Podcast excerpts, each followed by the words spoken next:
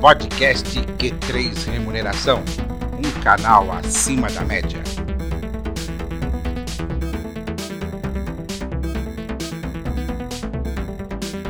Olá, você profissional de gestão de pessoas, especialmente de remuneração. Está começando mais um episódio do podcast Q3 Remuneração, um canal acima da média. Eu sou Vanderlei Abreu, jornalista especializado em recursos humanos, e comigo está Matheus Oliveira, idealizador do Q3 Remuneração e sócio-diretor da RH Plus, Companhia da Remuneração, que vai dar alguns recados antes de começarmos o nosso programa. Olá, Matheus.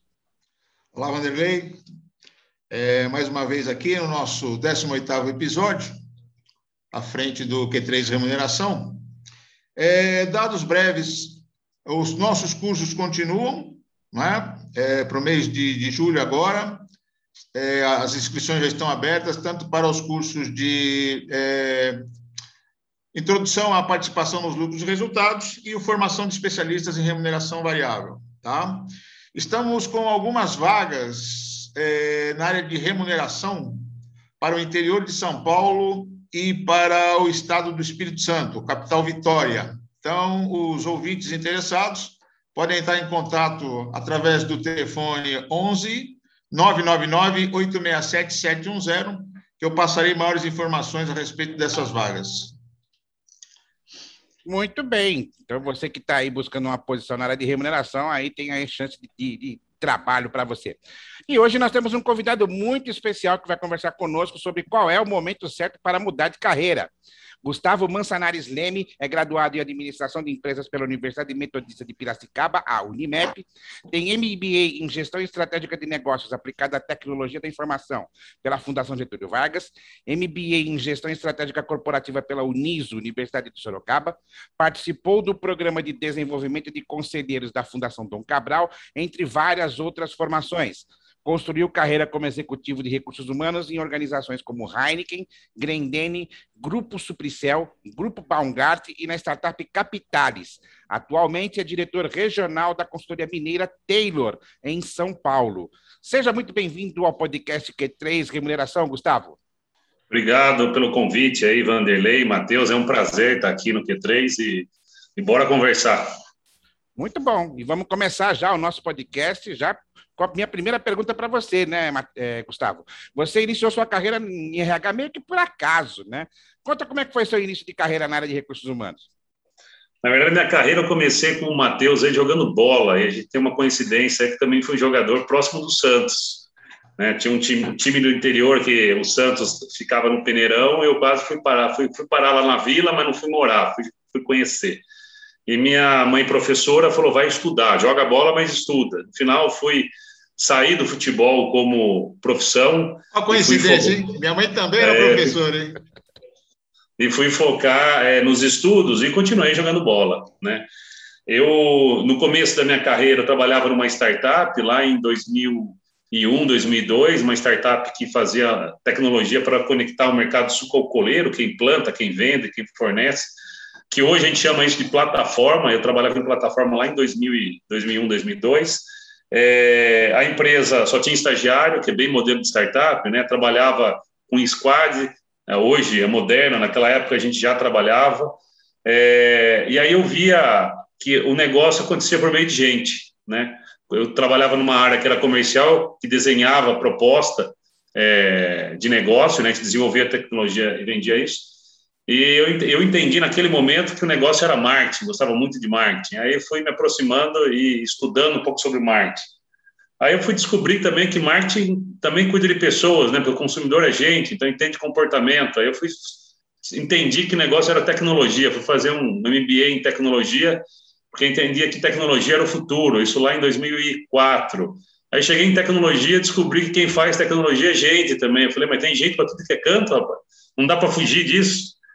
Aí eu fui conversar com um tio meu, que ele é, era executivo de uma grande multinacional, e ele falou que o desafio do futuro era lidar com gente, é saber desenvolver, reter, atrair, é, gerir, é, dar autonomia. E eu fui fazer um estágio é, em RH e eu desisti já na primeira vez que eu fui fazer. Né? O RH não saía, do, não saía da sala, não conhecia o negócio, é, utilizava ferramentas do passado para resolver problemas do futuro. Eu falei, ah, descobri que a gente é um negócio, mas a gente não é.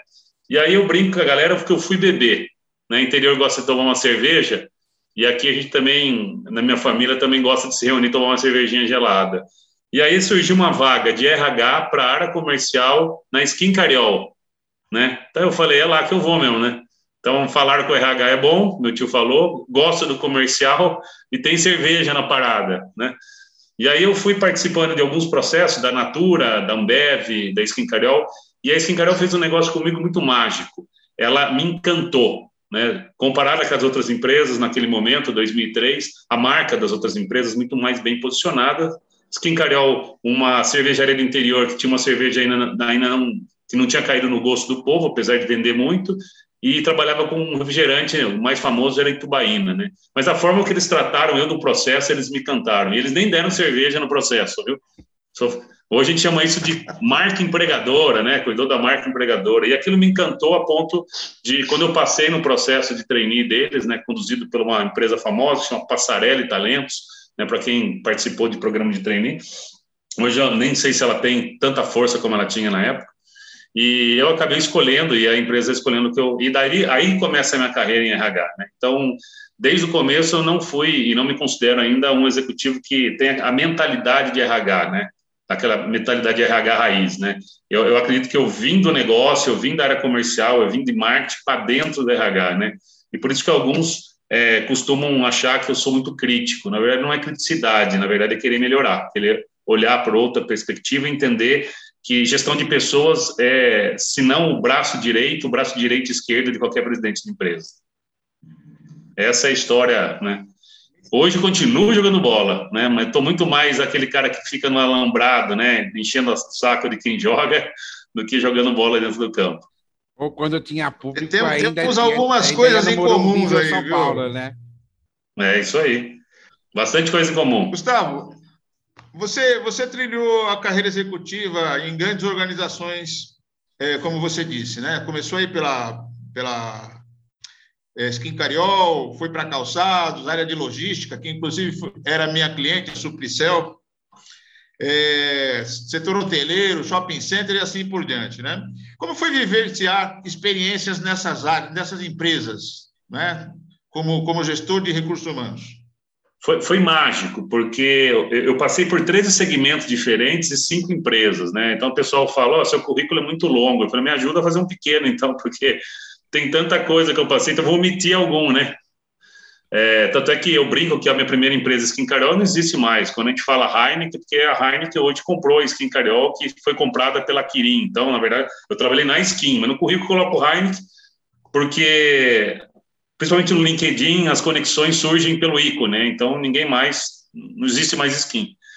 Mas assim, passar por diferentes empresas, em diferentes momentos, diferentes estágios, diferentes segmentos, me ajudou uma coisa que para mim é fantástica hoje a desenvolver o meu papel, né, como sócio da Taylor, que é conexão, né? Hoje eu navego em ecossistemas que eu não sei nem como eu fui parar, né? Então eu conheço gente desde motorista né, de transporte que cruza o Brasil, sai de, sai de Piracicaba e até o Amazonas. Eu conheço gente que faz moda em calçado e que vende calçado é, para a Ásia, né? inclusive na Grendene, a Melissa. Eu conheci gente na Ásia que tinha tatuagem de Melissa, ou seja, a gente fala muito da Havaianas, é da marca é, brasileira que se, multi, que se multiplicou, mas a Grendene também é outro sinônimo né, de, de ver uma pessoa tatuando a marca Melissa nas costas.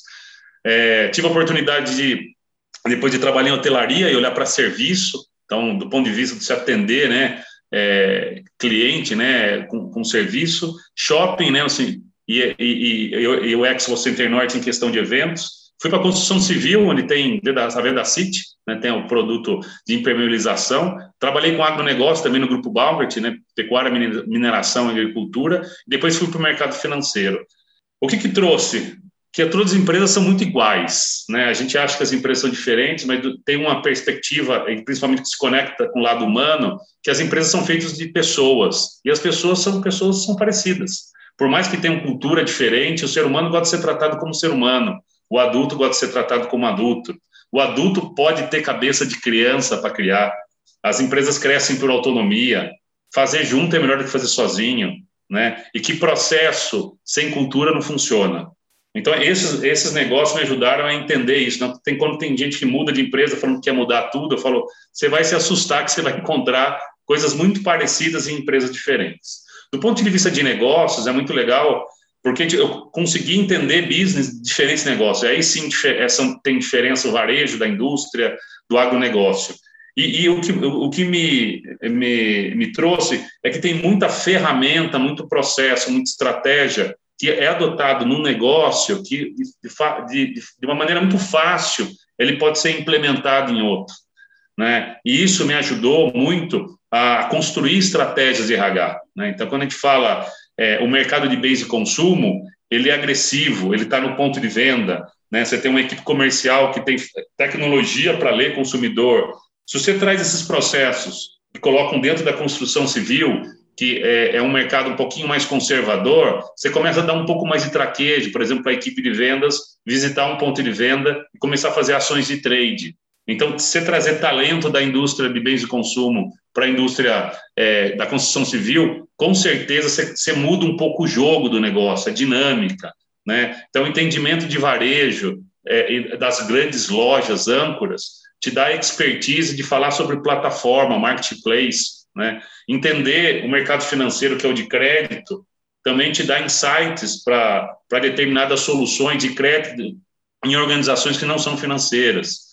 E isso ajuda também a ser, é, é entender talento. Né? Então, é, conhecer um, uma pessoa que trabalhava num negócio e pode dar, dar, muito bem em outro negócio, porque o tempo dela e o tempo do negócio se coincide.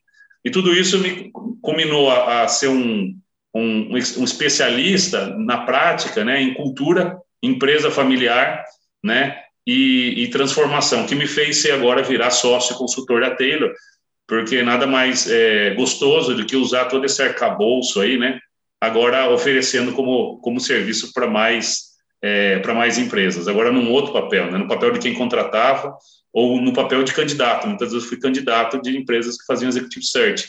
Então, hoje, com a minha empresa, eu tenho a cabeça do candidato para respeitá-lo, para apoiá-lo.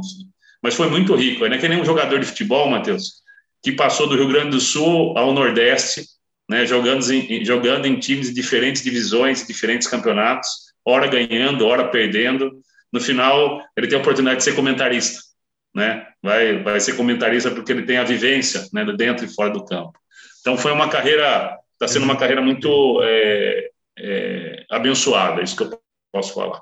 E que faz perpetuar amizades como o próprio Vanderlei, né? Vanderlei, a história dele dentro Gustavo, do, do fala, jornalismo. Fala um pouquinho a respeito da sua empresa. Um pouquinho a respeito da sua empresa. A, a, a empresa Taylor, ela nasceu, é, ela é nova, ela tem menos de dois anos, ela nasceu do Bruno da, e da Fernanda e da Núbia, lá, lá em, em Minas Gerais, em Belo Horizonte. A gente está num plano de expansão. Ela tem uma cultura mineira é, é um, um, um, bom trato com gente, gosta de conversar, gosta de olhar nos detalhes. A gente entrega soluções de seleção de executivo, né, de executive search. Então, hoje eu sou um headhunter e também soluções de gestão de pessoas. Então, empresas que estão em transformação, a gente apoia através de estratégia de gestão de pessoas a, a empresa alcançar seus objetivos. E agora a gente está num, numa fase de expansão. Eu entro na sociedade para ajudar na expansão em outros mercados. E estou muito feliz, né? Muita gente é, já começa a me procurar antes mesmo de, do, do, avião decolar é, para a gente fazer projeto junto, né? Isso é sinal que a gente construiu boas relações, né? Legal. Você fez a formação bem. de conselheiro do, da Fundação Dom Cabral, né? Eu lembro que você, inclusive, quando eu estive te visitando lá no, no grupo Baumgart, né? É, você me contou sobre isso. E é, nos últimos dois anos você vem é, é participando como conselheiro de algumas grandes organizações, uh, inclusive, eh, principalmente no Comitê de Gestão de Pessoas, né? Como tem sido essa experiência como conselheiro? Está sendo muito rica, né? A fundação, eu sou um missionário da fundação, a fundação me ajudou muito, né? É, a, a, entender o sistema de governança, né? Ser conselheiro, eu acho que tem que ter conceito, como todas as outras é, profissões, né? Entender do papel, entender as soluções da ferramenta é importante. Depois eu, eu, também gostaria de falar do IBGC. IBGC eu participei dois anos lá como membro né, do comitê de pessoas do IBGC, com, com profissionais que têm muita bagagem, muita experiência é, no tema. E tudo isso foi acompanhado desde lá da Skin Cariol, de empresas familiares que passaram por movimentos de sucessão familiar, profissionalização e criação de conselho. E lá, quando eu estava na skin, eu falava que nem um bom mineiro, que agora sou, né? Que trem é esse de, né, de conselho? Que trem é esse que é de comitê? Né? Como que isso ajuda a empresa? Será que isso aí não é um, é um jeito só de dar um nome diferente para coisas que a gente já conhece? E aí, quando eu vou estudar, eu entendo né, o porquê que a gente tem é, o conselho, né, o board, que eles chamam, e tem a executiva, né, que são os diretores e o presidente. A executiva vem de executar, e o board tem a responsabilidade de definir estratégia, de desenhar estratégia. E a, e a executiva tem que criar é, e implementar ações para a execução dessa estratégia. Então, entendendo bem esses papéis, eu fui e acompanhando, né, não só a, a, a Skin, depois eu fui para para a Grendene, a Grendene já tinha capital aberto, já tinha conselho, né, tinha inclusive ex-ministros que participavam do conselho. Aí eu fui para a Supricel, estava montando conselho, na Balvard tinha uma estrutura de governança que é um exemplo, né, e depois eu fui para a Capitalis, também tinha conselho. Quando chegou na Balvard, eu falei, agora é hora de eu deixar de sentar de um lado e tentar sentar do outro. Eu visitava muito o comitê de pessoas e o conselho, eu quero, eu quero entender um pouco mais para um dia poder desempenhar o papel. E aí que eu fui é, me, me, especializar, e agradeço sempre o Guilherme, que ele é CEO da Malvin, que me deu a primeira oportunidade de ser um conselheiro dentro do Comitê de Gestão de Pessoas do Grupo Malvin, que é um grupo grandioso, né? E a partir daí eu fui recebendo convites para trabalhar principalmente em HR Techs, né? Eu entendi que ser conselheiro de é, startups de RH me dariam dois tipos de informação uma, do entendimento do conselho dentro de empresas dinâmicas, e a segunda, de como o meu mercado de RH se movimenta. Né? E aí eu fui me conectar com isso, e hoje, é, ser conselheiro, para mim, além de, de, um prazer, ele é uma grande fonte de conhecimento e de criação de, de ecossistema. Né? Eu acredito que todo mundo que quer ser é, conselheiro, a minha sugestão não é só é, ter experiência, porque eu acho que o cabelo branco ajuda, né? Você ter passado por, por algumas é, experiências, traz bagagem, mas principalmente se formar, se preparar para estar na posição, né? É, eu falo que conselheiro é, estruturado, é, ele não é palpiteiro, hum. ele é conselheiro, né? Conselheiro tem metodologia, tem processo. Dar palpite é outra coisa, né? Outra coisa é, tanto é que conselheiro, quando você é conselheiro de fato de administração, você responde civilmente, né, pelas decisões da empresa. Vi de algumas empresas que o conselho, né, foi é, correr o risco de até de, de, ter pessoa presa, né? Você tem uma, uma responsabilidade muito grande por isso. Hoje eu, eu atuo mais em conselho consultivo. E a outra coisa que eu acho que vale a pena falar é que dentro do conselho eu percebi que tinha um espaço muito pequeno para se falar de gestão de pessoas. A agenda do conselho falava de avaliação de, de desempenho, falava muito de remuneração, que é um tema muito importante, né? Está aqui o, o Matheus que, que mostra isso. Mas é, acabavam falando de outras, é, de outros temas que são tão relevantes quanto tomar decisão baseada em dados de pessoas, né, predizer um pouco de futuro, é, estratégias para você é, fomentar conhecimento é, de temas que ainda não chegaram na empresa, é, ser uma, uma grande formadora de mão de obra, discussões sobre modalidade de trabalho, enfim, tem uma infinidade de, de agendas que acabam, acabavam não entrando no dia a dia do conselho.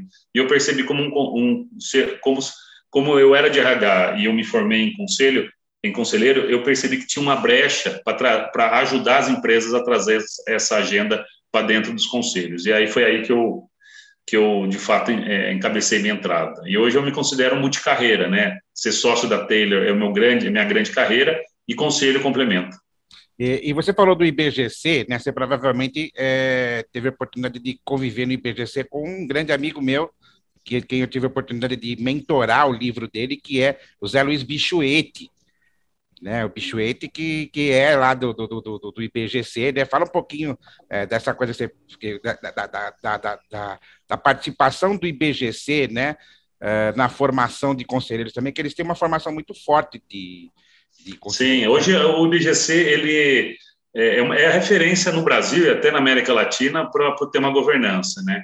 Ele cria capítulos que são é, que nem fossem regionais, né, na, na, nos diferentes estados do Brasil. É, os comitês que, que, que, lá existem, como eu, eu, estive no, desculpa, comitês não, as comissões, né, eu estive na comissão de pessoas, tem comissão de conselho do futuro, comissão é, de secretariado, é, de governança, elas são responsáveis por, por gerar cadernos técnicos, ou seja, fomentar as melhores práticas, desenvolver é, caminhos, né? E aquilo tudo é conectado junto com o associado para que, que vira o curso. Parte do conteúdo é gratuito para qualquer um, parte é disponibilizado é, como crédito para os é, associados e parte vira um curso para quem quiser fazer.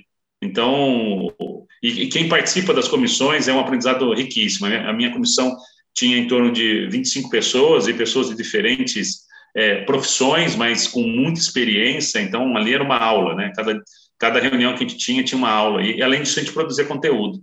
Então o IBGC é uma outra grande referência como a fundação para a formação é, de quem está querendo buscar é, ser conselheiro um dia.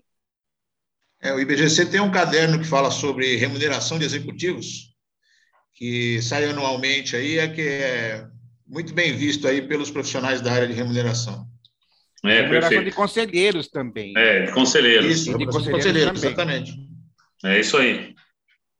Legal. Mudando um pouco de assunto, é, Gustavo, a gente teve a oportunidade de fazer uma entrevista para a revista TD, e aí nós falávamos do, do seu gosto por redes sociais, né? Você tem uma atuação bastante relevante nas redes sociais, em especial no LinkedIn, né? Tendo sido, inclusive, premiado como HR Influencer Latam 2020. Qual a importância para você de estar presente nas mídias sociais, levando a sua experiência pessoal e profissional? Ah, eu adoro, eu sou um cara de tecnologia, eu adoro escrever, né? Lancei recentemente um livro que chama O Acaso Não Existe. Se, ou você constrói a carreira do seu sonho, ou alguém vai te contratar para construir a dele. É, e, e, dentro do livro, é, eu também trago essa questão de redes sociais. Eu acho que no começo das redes sociais, quando eu me conectei, é, todo mundo achava que era querer se aparecer, é, olhava o LinkedIn muito mais como uma ferramenta, como outras plataformas que só utiliza a hora que você consegue emprego. E o LinkedIn foi comprando, né, não só o LinkedIn, mas outras, vou usar o LinkedIn como referência, ele foi ampliando a entrega. Então, ela foi criando espaço para você escrever artigo, foi criando espaço para você postar, espaço para você conectar, trocar mensagens, enfim ele acabou virando um, um, grande ecossistema profissional, onde você pode compartilhar, receber informação, seguir as pessoas, né? Então, é uma fonte infinita de troca. Além do mais, eu acredito que é, a rede social, como o LinkedIn, ele serve de uma, como se fosse uma assessoria de imprensa. Então, antes, se eu quisesse falar é, sobre uma boa prática ou uma tendência em gestão de pessoas, eu tinha que conversar né, com a revista é, D&D, conversar com outras revistas técnicas, ou ser chamado para uma editoria da Abril, né? Ou quem sabe a TV um dia ter uma chamada para você falar. Hoje, é, você escreve um artigo, publica alguma coisa numa rede social como essa, desde que você tem uma rede com relevância lá dentro, e você acaba atingindo mais gente do que a própria revista, do que a própria é, TV. Né? Eu lembro que no começo do meu livro, é, eu comecei a escrever lá, e, os textos de lá virar, viraram o, o, o, livro. Eu cheguei a escrever texto que deu 400 mil pessoas lendo. Hoje, você, dificilmente você vai conseguir isso. Mas eu nunca imaginei que eu poderia chegar, chegar meio milhão de pessoas com um artigo, né? Olha o alcance né, de, uma, de uma rede como essa. E a partir do momento que você vai vendo que você tem alcance, te gera mais responsabilidade, mas te engaja mais também para continuar produzindo. Então, eu utilizo hoje as redes sociais justamente para trazer uma visão diferenciada, né, uma característica mais crítica. É, tenho colunas né, em, em, alguns canais importantes aí de, que tratam é, o, a gestão de pessoas, é, e eu entendo que aquilo é um jeito de é, com, compartilhar ou devolver para a comunidade de RH e de gestão de pessoas né, é, parte daquilo que eu recebi dela. Né? E eu sempre, sempre recomendo, você estar, estar numa rede social e não, não estar ativo é, é uma escolha, né? Mas você perde muita oportunidade é, de aprender. É que nem eu falei com um colega meu, um colega meu falou, não gosto de Instagram. Eu falei, porque as pessoas aparecem, divulgam muita coisa, eu acho que você perde a privacidade. Eu falei, primeiro você escolhe as conexões, né? Você que defende sua rede. Segundo, sim, tem algoritmo de venda por trás, né? De, de comercial. É, talvez a sua empresa precisa vender lá, a sua empresa precisa, precisa comunicar lá. Você precisa estar lá para entender o mecanismo né, do sistema, o mecanismo da plataforma. Se você não estiver lá entendendo, você também não pode levar isso para sua empresa. Hoje, nos Estados Unidos, se eu não me engano, mais de 50% do, do investimento em publicidade está no Facebook e no Instagram, né, porque é uma comunicação dirigida. Então, não está hoje nessas plataformas, LinkedIn, Instagram, eu não falo para ser um hard user, mas é, não entender como o jogo está sendo jogado, né? Então tem gente que fala, ah, agora eu preciso ter um LinkedIn porque eu estou desempregado. Aí eu converso com as pessoas. Talvez você esteja sem conexão e desempregado porque você não tem LinkedIn, porque você não interage com a rede, né? Então, não é que você está no LinkedIn que você vai arranjar emprego, mas você vai ter visibilidade, né? Se tiver lá, esteja ativo, né? Então, eu acho que é, é, é, é uma oportunidade muito grande. Gustavo, seu livro pode ser comparado a, ao livro do Nelson Savioli, Carreira Manual do Proprietário, que foi lançado em 1994? Eu, eu, eu acho que tem algumas coisas, né? Como ele foi muito é, inteligente quando ele escreveu o livro, então tem coisas ainda quando a gente fala de carreira que é, como fala, que é muito, é, como fala, atualizado, mesmo olhando para trás, né? Eu tive é, influência muito de um, de um livro que é do Roberto, que ele que, que ele falou, ele falava seu, seu, diploma, sua prancha, né? Quanto mais conhecimento você ganha, quanto mais atualizado você fica, mais você, você surfa é, nessa onda. E o meu livro ele, traz é, uma provocação muito grande é, para que a gente possa acordar para um mundo que muda muito rápido e que a escolha de mudar é nossa, né? Mas se a gente não mudar, a gente vai ficar parado e, e o mundo vai passar por cima. Então, eu, eu, eu, trago uma reflexão desde a forma como a gente é educado hoje, né, de ter um professor na frente da sala e os outros estão aprendendo com o mestre, acho que isso não existe mais. A informação está em massa, está na mão de todo mundo, você se atualiza como você quiser, quando você quiser. Tem informação que meus filhos trazem para mim que é difícil discutir com eles, porque eles têm acesso. Né? Hoje o acesso é de todo mundo. É, eu provoco muito que as pessoas têm que ter uma hora de enxergar o campo, o campo mudou, a perspectiva para você olhar para o jogo mudou. Né? Então, quando a gente fala, na nossa época, Sodexo, Ticket, é, qual mais? VR, vendiam Vale, né? Vale Refeição, Vale Alimentação. Ó, da noite para o dia, o iFood jogou um Vale Refeição, Alimentação. E ele era um, né, um aplicativo de delivery. Então, assim, o jogo muda é muito rápido, as pessoas precisam chegar no campo. Tem um capítulo engraçado que eu falo assim: embaixo de pé de jaca, nasce jaca. Ou seja, se a pessoa fica embaixo de uma copa e não muda o seu ecossistema, ela vai pensar igual. Então, aquele negócio das, das pessoas ficarem 30, 40 anos numa empresa acabou. Acabou por quê? Acabou porque as empresas não vão durar 30, 40 anos. Elas vão, elas vão mudar de modelo, elas vão ser compradas, elas vão comprar, elas vão trocar de origem de país, né? Então, a Skin foi um exemplo, né? Nacional virou japonesa, hoje é holandesa, né? Com a Heineken. Então, não tem escolha. Se você tiver lá dentro dela 30 anos, você não ficou dentro da mesma empresa por 30 anos. Você talvez ficou dentro do mesmo CNPJ, mas não dentro da mesma empresa. Eu trago uma provocação também que nunca é tarde para a gente tornar aquilo que a gente poderia ter sido, né? Ou seja, eu buscar sentido nas coisas, eu correr atrás do meu sonho. Quando eu falo de sonho, tem muita gente que não acredita. A pessoa fala: ah, você está louco, é só, é, só você que pensa que você pode encontrar a empresa que te faz feliz. Eu falei: não, você tem que saber primeiro que tipo de empresa, que tipo de carreira que você quer, para depois procurar. Se você não sabe isso, você não consegue achar mesmo, né? Então, eu me deparo com muitos executivos, executivas, né, profissionais, que não têm clareza do que eles querem. Né? Quando você não tem clareza do que você quer, é, é, qualquer é, caminho serve. E depois tem, tem vários capítulos que, que vão nessa linha, mas tem um que eu gosto muito que fala: para pegar o peixe grande, você tem que estar na água. Né? Não adianta. É, não é com varinha curta que você constrói carreira, que é caminho de vida, caminho de vida e de profissão. Você tem que estar dentro da água, então você tem que fazer a coisa acontecer, está na sua mão. Então, esse negócio de plano de carreira, empresa, já não existe para mim há uns 20 anos, mas as pessoas acreditam ainda que existe. O que existe é um plano de cargos. Na verdade, não porque existiu, né? Existe é, só verdade. um conceito, né? Mas na é, prática. Verdade. No passado, você ficava três anos, você ia migrando de cargo, né? O cara entrava como apertador de parafuso e saía como vice-presidente de apertador de parafuso. A carreira era mais linear. Hoje, cargos surgem, cargos somem, né? A gente viu agora surgir né, o, o famoso digital, então tem marketing digital, employee experience, tem um monte de coisa que tem a ver com o digital. Daqui a pouco vão surgir outros, né? outras carreiras que são né, outros caminhos, né? Mas o fato é que antes a gente deixava muito na mão da empresa. Então a empresa, né, a firma, a firma que promovia. E hoje a gente tem a oportunidade de empreender dentro da empresa, empreender fora da empresa e escolher o caminho, né? planejar o caminho. É, eu vi muita gente muito boa e RHs muito bons em criar estrutura planejar carreira para os outros e esqueceu de planejar para si próprio. muita gente fazendo plano estratégico para empresas e não fazendo para si próprio. Né? A pandemia trouxe um processo reflexivo importante, onde muita gente parou para pensar pra, e escolher onde que ele queria estar, seja abrindo mão de alguma coisa ou construindo uma direção em outra.